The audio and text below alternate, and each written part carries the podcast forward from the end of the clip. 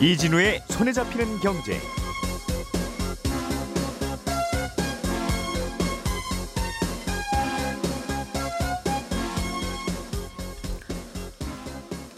안녕하십니까 이진우입니다.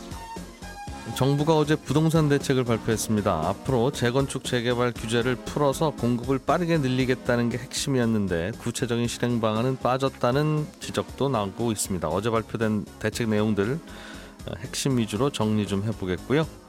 주택담보대출을 변동금리로 받은 분들은 오늘부터 이자가 또 올라갈 것 같습니다. 그리고 납품단가 연동제가 다음 달부터 시범 운영된다는 소식 이게 무슨 내용인지도 들여다보겠습니다. 8월 17일 수요일 손에 잡히는 경제 바로 시작합니다.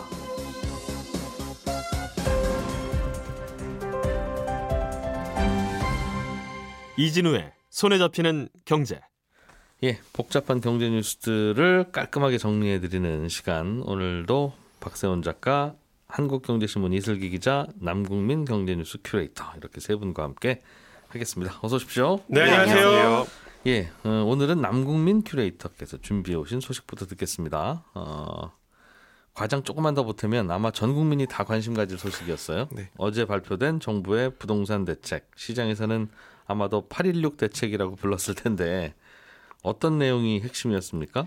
예, 어제 나온 발표는 윤석열 정부 이제 첫 부동산 정책 발표다 이렇게 이름을 붙일 정도로 굉장히 공들인 발표였습니다. 예. 예, 국토부 장관이 직접 브리핑에 나서고 이 보도 자료만 50페이지가 넘는 굉장히 큰 자, 발표였는데요. 네. 이번 정부의 부동산 정책 그러니까 모든 걸 담은 큰 그림을 담은 발표다 이렇게 볼 수 있습니다.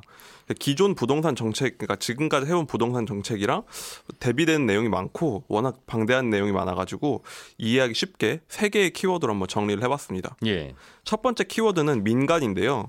이제부터는 공공이 아니라 민간이 주, 민간으로 주체를 바꿔서 부동산 공급을 확 늘리겠다는 거예요. 음. 그러니까 공급 대책을 보면 앞으로 5년 동안 재개발 재건축 단지를 22만 호 추가 지정하고 그리고 재건축 차익 지금까지 이제 재건축을 해서 발생한 수익에 상당한 세금을 물렸는데 네. 이 부담을 확 낮춰줘가지고 이제 사업하는 사람들이 어 이 정도면 한번 해볼 수 있겠다 하는 생각을 심어주겠다 이, 이런 발 내용이 주를 이뤘습니다. 음. 민간으로 키워드를 바꾼다는 건 정부가 하면 몇 채를 짓는 건그 정부가 숫자 맞출 수는 있죠. 네.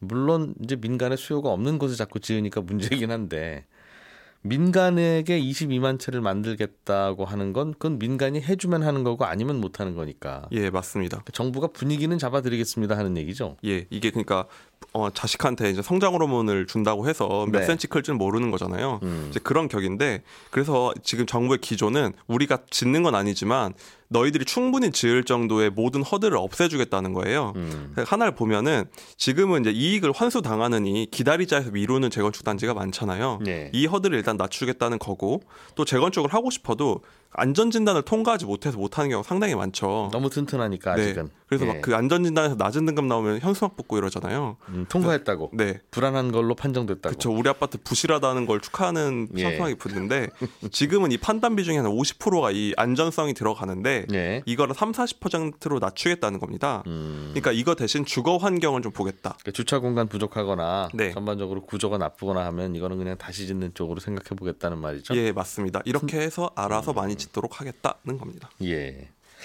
결국은 그렇게 해서 재건축을 활성화하는 분위기를 좀 조성해 보겠다라는 거니까 음, 어떻게 나올지는 좀 지켜봐야 되는 거네요. 민간이. 예, 맞습니다. 예. 이전까지는 공공 그러니까 LH 같은 곳이 나서서 직접 재건축을 하고 뭐 재개발을 하겠다고 했지만 예. 이게 영신통치 않은 거예요. 생각만큼 공급이 많지 않고 음. 그러니까 이제 국민 에, 주민들이 알아서 대규모로 할수록 하도록 풀겠다는 거니까 네. 한번 결과를 지켜봐야 될 것 같고요. 또 요즘에 많은 재건축 단지가 하려고 해도 애먹는 이유 중에 하나가 음. 재건축 조합에서 참 많은 사건이 생기잖아요. 네. 그래서 뭐 조합장이 뭐 비리를 저지르고 구속되고 해임되고 이런 경우가 참 많은데 음. 앞으로는 이런 조합들이 아니라 그러니까 부동산 전문 개발 회사한테 주민들이 이제 재개발을 맡기는 용병. 그쵸. 제3자 용병. 진짜 전문가 우리가 썼다. 예. 이들에게 맡기는 요건을 좀 더 편하게 해가지고 음. 아예 전문가들이 빨리빨리 추진할 수 있도록 하겠다는 내용도 있고요. 뭐 여러 가지 평가 같은 거를 통합해서 한 번에 원스톱으로 진행하겠다. 음. 이런 거 많이 포함되어 있습니다. 지금도 제3자 용병이 없었던 건 아닌데 네. 그분들 부르면 사람 부르면 원래 잘 되긴 합니다만 돈이 많이 들잖아요. 그렇죠. 그리고 이제 예, 동의. 요건도 더 높더라고요. 어, 그- 그분들 부르려면 많은 분들이 동의해야 되는 규정이 있나 봐요. 네. 그래서 그걸 좀 완화하겠다고 했고요. 예. 또 지금까지는 공공만 거의 할 수 있었던 게 도심 한가운데 이제 이른바 노른자위 땅이라고 하죠. 네. 이런 역을 중심으로 해가지고 어 개발, 도심 개발하는 거를 앞으로 도시 그 민간한테 많이 개방을 해가지고 음. 이분들이 뭐 엄청난 수익성을 낼 수 있게 어 그러면 또 공급을 많이 할 거잖아요. 예. 보장하겠다는 건데 이 핵심은 고- 도심 고민 개발의 용적률을 500%까지도 허용하겠다. 어제도 그래서 이런저런 내용들이 들어 있어서 그 기자회견 문 뭐 내용도 좀 보고 했더니 어, 어떻게 하겠습니까라고 하니까 규제를 풀겠습니다. 네. 그런데 규제를 너무 많이 풀면 그거는 차익이 그분들에게만 가는 거 아닙니까라고 하면 차익은 충분히 회수하겠습니다. 이제 그렇게 얘기를 하더군요. 그래서 굉장히 모순적이죠. 네, 그래서 네. 차익을 회수하면 그럼 그분들은 인센티브가 없으니까 안 할 거 아니겠습니까? 그러면 그 정도는 아니도록 회수하겠습니다. 그러니까 인센티브는 갖되 과도한 차익은 안 가져가도록 회수를 적당히 잘하겠다는 건데 예, 맞습니다. 그런 스위트 스팟이 있을까 싶어요. 과도한 이익을 가져가고 싶은 싶으니까 다들 이제 개발을 하고 그 덕분에 사실 주택도 더 공급되는 어찌 보면 선순환, 그렇죠. 어찌 보면 악순환인 건데 네, 어, 그런 스위트 스팟이 잘 없으니까 지금까지도 고민했던 거 아니겠습니까? 맞습니다. 그래서 어느 수준에서 하겠다고 해야 뭔가 이제 그때부터는 룰이 잡힐 텐데 지금은 얼마나 어, 낮출지에 대해서 아무 답이 없으니까 발표가 있었든 없었든 전후가 전혀 이제 달라질 게 없는 네. 재건축 조합들 입장에서도 뭐 어떻게 한다는 거지? 뭐 이런 맞습니다. 느낌만 드는 네. 음, 구체안이 좀 없었던 것 같기는 해요. 아무튼 지금까지는 수요 억제로 집값을 잡자는 게 지난 정부의 기- 어, 조- 기조였는데 앞으로는 공급을 좀 늘려서 풀겠다는 거는 확인이 된 겁니까? 예? 맞습니다. 그러니까 이걸 상징하는 게 어제 네. 나온 아이디어, 이것도 아이디어인데요. 공급 촉진 지구라는 아이디어가 포함됐어요. 지금은 어떤 지역에 집값이 많이 오르면 뭐 투기 과열 지구, 조정 대상 지역으로 묶어가지고 대출도 묶고 뭐 세금도 불이익을 주고 굉장히 규제를 많이 부었잖아요. 새 집 못 사게. 그쵸. 예. 근데 앞으로는 이런 지역을 공급 촉진 지구로 만들어 가지고 이 지역의 재건축 동의 요건을 완화하거나 용적률을 높이는 인센티브를 주겠다는 겁니다. 음. 그러니까 지금까지는 집값이 오른 현상을 이건 너무 수요가 많아서 그래. 그래서 이걸 막아야 된다라는 관점이었는데 예. 이번 아이디어는 앞으로 이 지역은 공급이 부족하구나. 사람들이 살고 싶은데 집이 없구나라는 관점으로 봐서 예. 좀더 공급을 많이 하도록 하겠다. 이 내용입니다. 음. 그런 경우에도 여기서 생기는 재건축 재개발 차익을 어떻게 환수할 거냐. 그것도 빠져 있습니다. 그래서 분명히 이거 어필하는 쪽도 있을 거고요. 왜 네. 저렇게 많이 주냐라고 할 때고 음, 또 그럼 그분들에게는 또 환수하겠다고 할 거고 네. 개발하는 주체한테는 인센티브 드리겠다고 해야 되니까 네. 이게 참 음, 난처하게 되긴 했어요.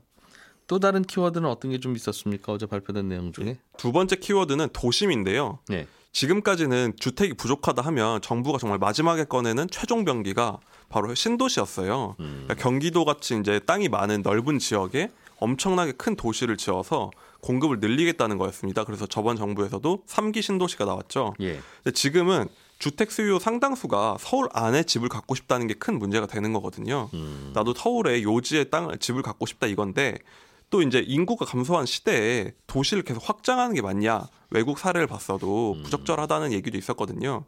이번 발표를 보면 신규 택지 15만 호 조성이 있는데 이걸 주로 역을 중심으로 해서 그러니까 역을 역 주변에 아주 고밀도 콤팩트 시티라고 하거든요. 네. 이렇게 개발을 한다는 내용이 포함되어 있습니다. 외곽에 짓긴 짓되 네. 외곽에 있는 지하철역 근처에다가 네, 맞습니다. 고밀도로 짓겠다. 네, 옹기종기 짓겠다는 거죠. 음. 그래서 이렇게 이렇게 하면은 이제 뭐 그 안에 상업, 주거 모든 걸 다 집어넣어 가지고 예. 용적률을 아까 말씀드린 것처럼 500% 이렇게 음. 올리겠다는 거고 또 서울시도 좀 이런 발맞춘 정책이 나오고 있는 게 도심이라고 할 수 있죠. 세운상가 음. 재개발 같은 경우에 뭐 용적률 1000% 이런 얘기까지 하고 있을 정도니까 예. 이제 정부가 발맞춰 가지고 compact city 음. 도심 개발로 가겠다 이런 내용입니다. 예. 또 다른 내용은 어떤 게 좀 들어 있었습니까? 네, 마지막 키워드는 임대에서 소유로라고 할 수 있는데요. 음. 이전까지는 집을 집은 투자 대상이 되니까 문제다. buy 하는 게 아니라 living 하는 거라고 했었죠. 그렇죠. 그렇게 해야 된다라는 게 철학이었는데 음. 사람들이 사실 그래서 임대주택을 많이 지었어요. 그러면 living 할 수 있게 해줄게 했는데 사람들이 특히 청년층 같은 경우 사회 초년생들 불만이 그럼 집 있는 친구는 지금 자산이 올라서 저렇게 올라가는데 음. 임대 살면은 나 자산 형성 절대 못한다. 네. 이러다 평생 임대주택에만 살 수 있다. 이런 불안감이 있었거든요. 음. 그러다 보니까 이번 정책에서는 집을 살 수 있게 해주겠다. 바이잉할 수 있게 해주겠다. 예. 이런 내용이 많이 들어가 있는데요. 그렇게 뽀- 나온 게 청년 원가 주택, 그러니까 말 그대로 청년에게 원가에 가까운 주택을 공급하겠다는 거고, 음.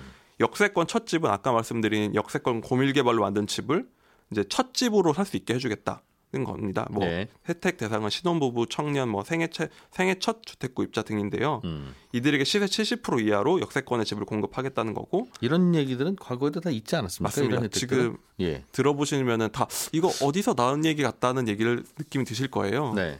이것도 비슷한 내용입니다. 음. 그렇지만 어- 어찌됐든 임대주택을 더 주는 것보다는 타이틀 자체가 좀 더 사게 해주겠다. 음. 그래서 여기도 보면은 임- 그냥 일반 임대에서 이 역세권 첫집에서 일반 분양으로 이렇게 로드맵을 그려놨더라고요. 예. 그러니까 이렇게 밟을 수 있게 해주겠다 청년층한테 음. 이런 내용이라고 보시면 될 것 같습니다.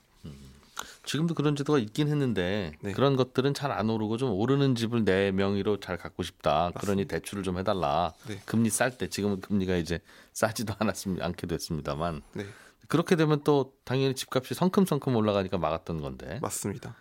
그 딜레마를 어떻게 해결할지에 대해서는 아직은 답은 없는 것 같아요. 그것도 빠져 있습니다. 음, 내심으로는 천천히 계속 이렇게 공급을 하다 보면 집값은 잡힐 겁니다. 좀 참으십시오라고 하고 싶은 것 같은데 네, 그런 얘기를 하면 인기는 없을 것 같으니 네, 좀, 좀 빠져 있는 것 같기는 하고 지난 정부 부동산 기조와는 좀 다른 방향인 것 같기는 한데 어떻게 구체적으로 줄 건지에 대한 그림은 잘 안 잡힌다. 다 연말쯤 새롭게 발표하겠습니다라고 하는 내용들이 섞여 있더군요. 어제 발표 나오고 시장 반응도 비슷했습니다. 예. 사실 새로울 게 없다는 건데요. 대선 과정에서 밝힌 공급 중심의 부동산 정책을 다 모아놓은 종합 세트다. 음. 부모님이 12첩 반상을 차려놨다고 해서 달려갔는데 다 냉장고에 있는 반찬을 꺼내놓은 그런 느낌이고 음. 그리고 이게 재밌는 게 보면 구체안이 빠져 있다는 게 이거는 11월에 발표하겠습니다. 이건 내년에 발표하겠습니다.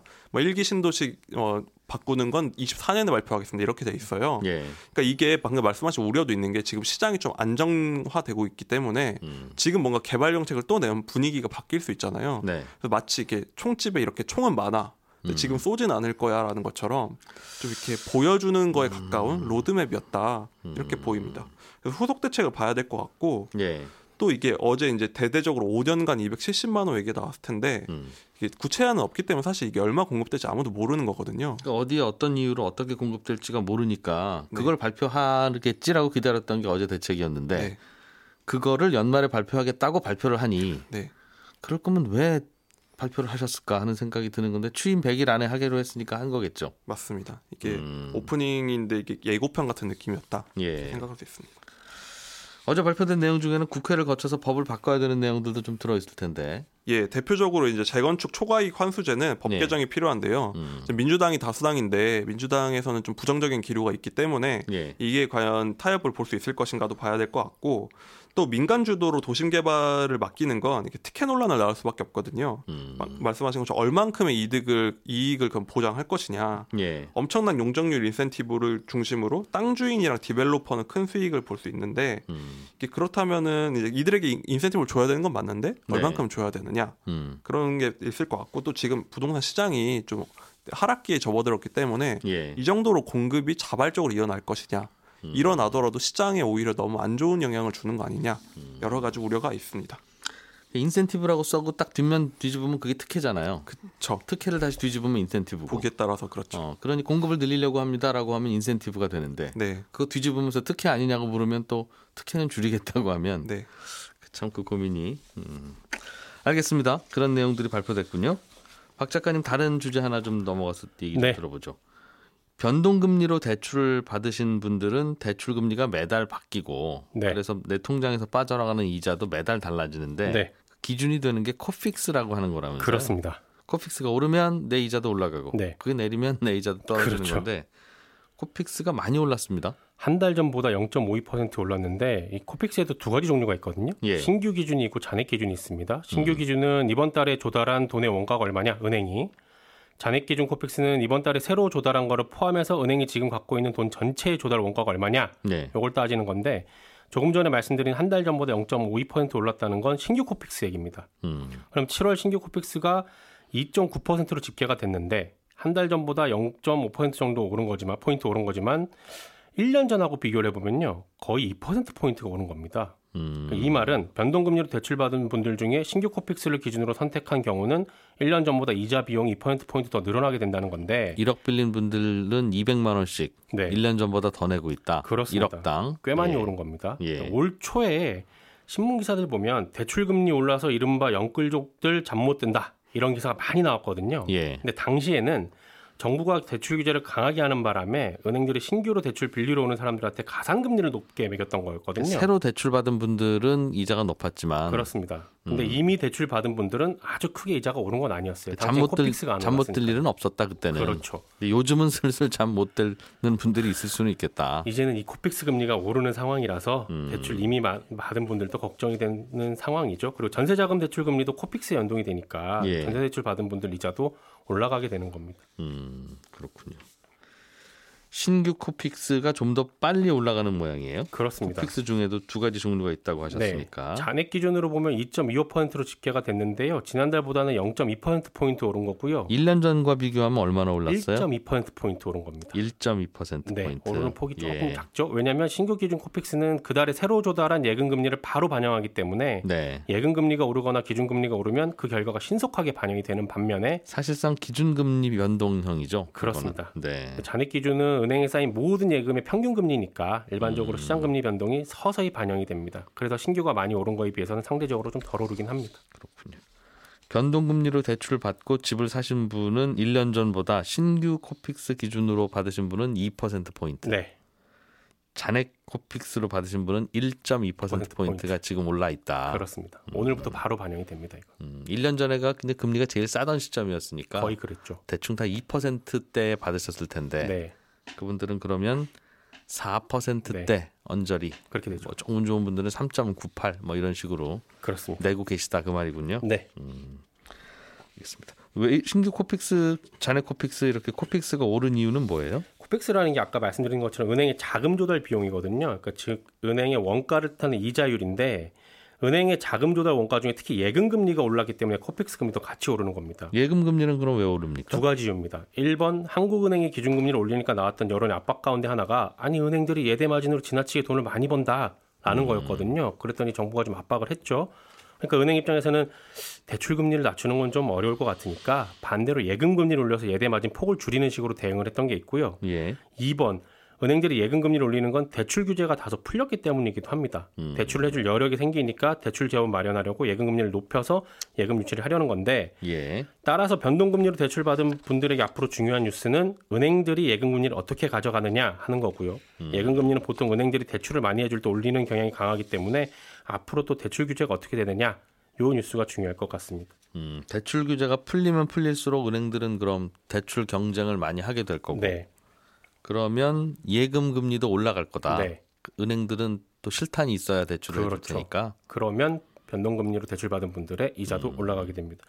그리고 대출금리 얘기 나온 김에 하나 더 말씀드리면 예. 지난주에 그 안심전환 대출 관련해서 말씀 한번 드렸는데 변동금리를 고정금리로 바꿔주는 거요. 예. 음. 그 자격이 되는지 안 되는지 오늘부터 확인이 가능하니까 네. 대출 빌린 은행에서 확인해 보시고 만약에 은행 들어갔는데 확인이 안 된다 라고 하면 주택금융공사 홈페이지에 들어가면 안내 받을 수 있으니까 확인 한번 해보시면 좋겠습니다. 주택금융공사 홈페이지 네. 안심전환대출 네, 이게 집값이 4억 원 이하 주택을 갖고 계시면서 네, 부부 합산 연소득이 7천만 원 이하이신 분들은 네, 변동금리일 경우에 요즘 네. 그 자만 온다는 그 불면증을 치료할 수 있는 고정금리로 바꿔준다. 그렇습니다. 그런 거죠. 네, 음. 중도상환 수수료가 없습니다. 앞으로 금리가 더 많이 오를 것 같으면 이게 유리하긴 한데 어떻게 될지는 모르는 것이나 네, 그러나 갈아탔다가 또 갈아타시면 되니까. 또 갈아타시면 되는 거니까 네, 음, 한번 판단 한번 해보시기 바라겠습니다. 예. 이슬기 기자님, 네. 공정거래위원회가 납품단가 연동제 법제화, 음. 그 납품단가 연동제를 하려고 했다가 이거를 미루기로 했다는 거죠. 예. 일단 납품단가 연동제라는 게 뭡니까? 보통 이제 중소기업은 대기업의 물건을 팔지 않습니까? 예. 그런데 요즘 원자재 값이 굉장히 오르고 있거든요. 예. 그럼 중소기업에 떨어지는 수익은 당연히 줄어들 수밖에 없습니다. 가격을 올리기는 어려울 테니. 예. 예. 그럼 뭐 대기업의 물건값 좀 올려둬라라고 얘기를 해야 되는데 음. 대기업이 갑이니까 쉽지가 않다는 거죠. 예. 그래서 정부가 생각을 했던 게 뭐냐 하면은 납품 단가 연동제라는 겁니다. 음. 원자재 가격이 오르면 그만큼 대기업이 중소기업 납품가를 더 올려줘라. 이걸 아예 법으로 정해버리자라는 겁니다. 음. 그러려고 했다가 이 법제화를 미루기로 한 이유는 또 뭡니까? 뒤집은 건 아니고 일단 좀 다른 방식을 일단 취해보자는 건데 예. 그렇게 하는 이유가 뭐냐면 정부가 이제 그렇게까지 시장에 개입하는 게 맞느냐라는 비판이 워낙 많아서 그렇습니다. 음. 예. 그럼 그렇게 개입을 했을 때 도대체 무슨 문제가 생기느냐 하면은 음. 첫째로는 중소기업이 값을 올리면은 대기업이 그냥 다른 해외 기업을 찾는다는 겁니다. 음. 굳이 한국 기업 거 안 쓰고 베트남이나 중국 거 쓰면 된다는 거죠. 음. 둘째는 이윤이 줄어들면은 중소기업 입장에서 기술을 개발하든 아니면 비용을 줄이든 간에 뭔가 노력을 할 수도 있지 않느냐라는 예. 겁니다. 음. 알아서 값을 잘 쳐주게 되면은 중소기업이 좀 노력을 덜 할 수 있다. 그럼 오히려 경쟁에서 도태될 수 있다. 이런 얘기인 거죠. 음. 그래서 정부가 생각을 한 게 그럼 법으로 딱 박아두지는 말자. 예. 대신에 시장에서 자율적으로 납품가를 좀 잘 쳐줄 수 있게끔 유도를 하자는 겁니다. 어, 어떻게 그게 유도가 됐죠?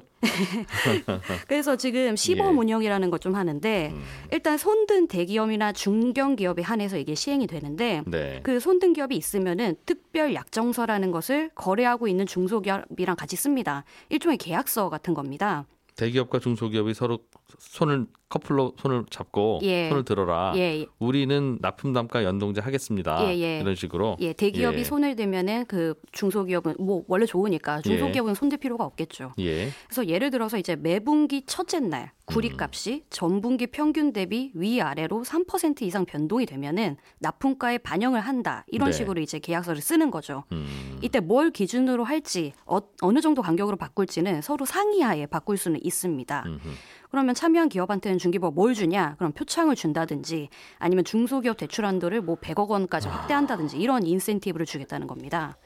중소기업에게 이건 대기업이 해줘야 되는 건데 인센티브를 중소기업한테 주면 대기업이 할 리가 없잖아요. 예, 아, 뭐 그쵸, 그렇습니다. 네. 그래서 약간 좀 실효성이 있느냐 이런 얘기도 많죠. 음. 그래서 뭐 인센티브를 준다는 100억 원이 네. 뭐 중소기업한테도 줄 수 있지만 뭐 대기업한테도 주- 인센티브를 준다고 해도 음. 뭐 그리 큰 돈도 아니거든요. 그래서 당장은 정부 눈치 보고 몇몇 기업들이 당장 손은 들겠지만 예. 과연 이게 정부 생각만큼 전방위로 확산이 될 것이냐 하면은 그렇긴 어렵지 않겠느냐라는 겁니다. 그리고 또 이제 예. 이 사업 자체도 음. 반년을 기준으로 하고 있거든요. 음. 그래서 이제 대기업이 눈 딱 감고 반년 참고 했다가 반년 지나고 나면은 다시 원래대로 돌아갈 수도 있지 않겠느냐 하는 예. 그런 우려도 있습니다. 이게 중소기업한테 잘 해주면 좋겠다. 우리나라 중소기업이 발전하면 좋으니까. 예. 라고 하는 것만 생각하면 다들 여론은 그렇게 그렇게 하라고 할 텐데. 예, 그런데 이제 대기업은 특정 중소기업하고 거래를 하고 있는데 예, 그 중소기업에게만 잘해주면 예, 다른 중소기업은 기술 개발해서 우리가 원가 싸게 만들면 또 그 대기업에 납품하고 치고 들어가야 또 그 새로운 중소기업도 살아나고 안 그러면 대기업과 아버지 때부터 거래하던 곳이 아들 손자가 다 그 대기업하고 계속 거래해야 되고 예, 그러면 굳이 열심히 할 이유도 없고 그러면 다른 중소기업은 크지도 못하고 예, 그게 그게 문제라는 거죠. 예, 음. 그렇습니다. 음, 그렇군요. 또 우리가 항상 우유값이 올라갔는데 아이스크림 값 올려야 되죠, 여러분 하고 하면 아이 그거는 안 되지. 우리가 소비자니까라고 예, 반응하는데 네, 음, 철, 철강 값이 올랐으니까 철강으로 만든 뭐 납품가는 자동으로 올려줘야 되지 않겠습니까? 중소기업은 예, 하고 물으면 그건 또 중소기업이니까 도와줘야지 라고 그때 그때 다른 반응을 하니까 장단 맞추기가 좀 쉽지는 않아요. 음. 이게 무슨 제도라고요?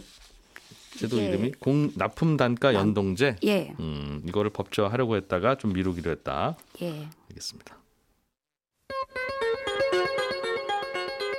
예, 이슬기 기자, 박세훈 작가, 남국민 큐레이터 세 분 고생 많으셨습니다. 저는 11시 5분에 손에 잡히는 경제 플러스에서 찾아와서 또 인사드리겠습니다. 청취자 여러분 고맙습니다. 이진우였습니다.